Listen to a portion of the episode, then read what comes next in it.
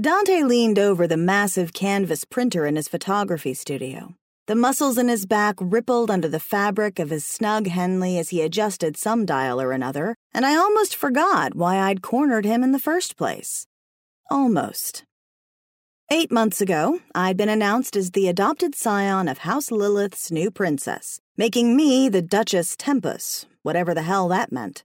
The title felt like a clever disguise that effectively kept my head attached to my body. I hadn't realized at the time just how much the role would demand, or not demand, as it were. You need a hobby, Ms. Skye, Dante scolded me. Something challenging that might instill a bit of patience.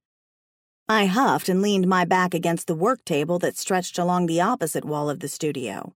If eight months under Ursula's tutelage doesn't prove my patience, what will?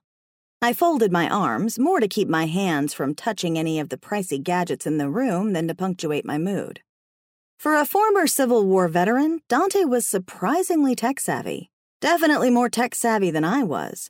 He knew his way around high end digital cameras and photo editing tablets, and he had several industrial printers that fit snugly in the studio down the hall from his bedroom.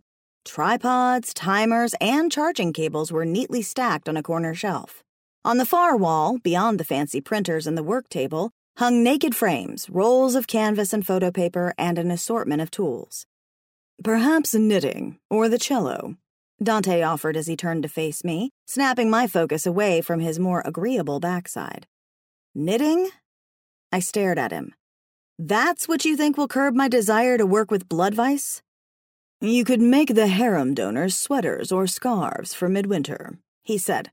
Improve your rapport with them. What's wrong with my rapport? My bottom lip jutted out before I could stop it. I thought everyone in the harem liked me. Of course they do, Dante sighed, but healthy relationships require frequent care and maintenance. Ugh. I rolled my eyes and pushed away from the table. You promised you'd put in a good word with my new sire. Dante had the decency to look ashamed. That was before I knew Ursula would be given the role. She's making me crazy. I swear every lesson either dissolves into decade stale gossip or conspiracy theories that make tinfoil hats seem credible. She's off her rocker, and all I'm doing is wasting space. I added, throwing my hands in the air. What about sculpture? Dante turned away from me again as the printer sputtered out a series of beeps. A growl crawled up my throat as my fists balled. Sure, I can sculpt an urn for when I finally lose it and set myself on fire to escape this nonsense. Don't be so dramatic. That's Ursula's job. Well, that's what you get for cooping me up with her for eight months, I said. You realize I haven't left the manor since we returned from Imbolc? Not once? I wasn't exactly BFFs with the Queen or the well to do guests who frequented her parties, but I had been disappointed when the Duke announced we would be skipping the Midsummer's Eve ball in Denver so Ursula and I could have more one on one time to bond. Dante shrugged, making the muscles in his back roll hypnotically. You're the scion of the Princess of House Lilith. Two attempts were made on her life. It's not safe for you to be out in public.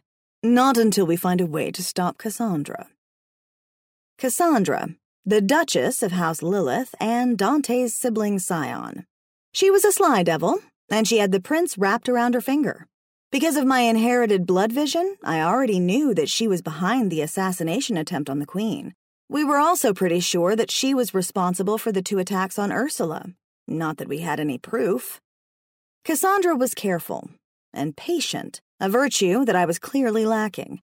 The summer had slipped by uneventfully, and the more time passed without incident, the more I wondered if this weren't just some part of her evil plan, driving me nuts via subjection to Ursula's paranoia and mood swings.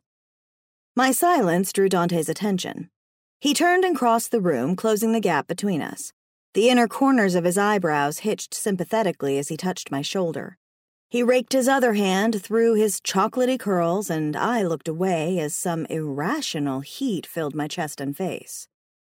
We have our best people surveilling her, he said.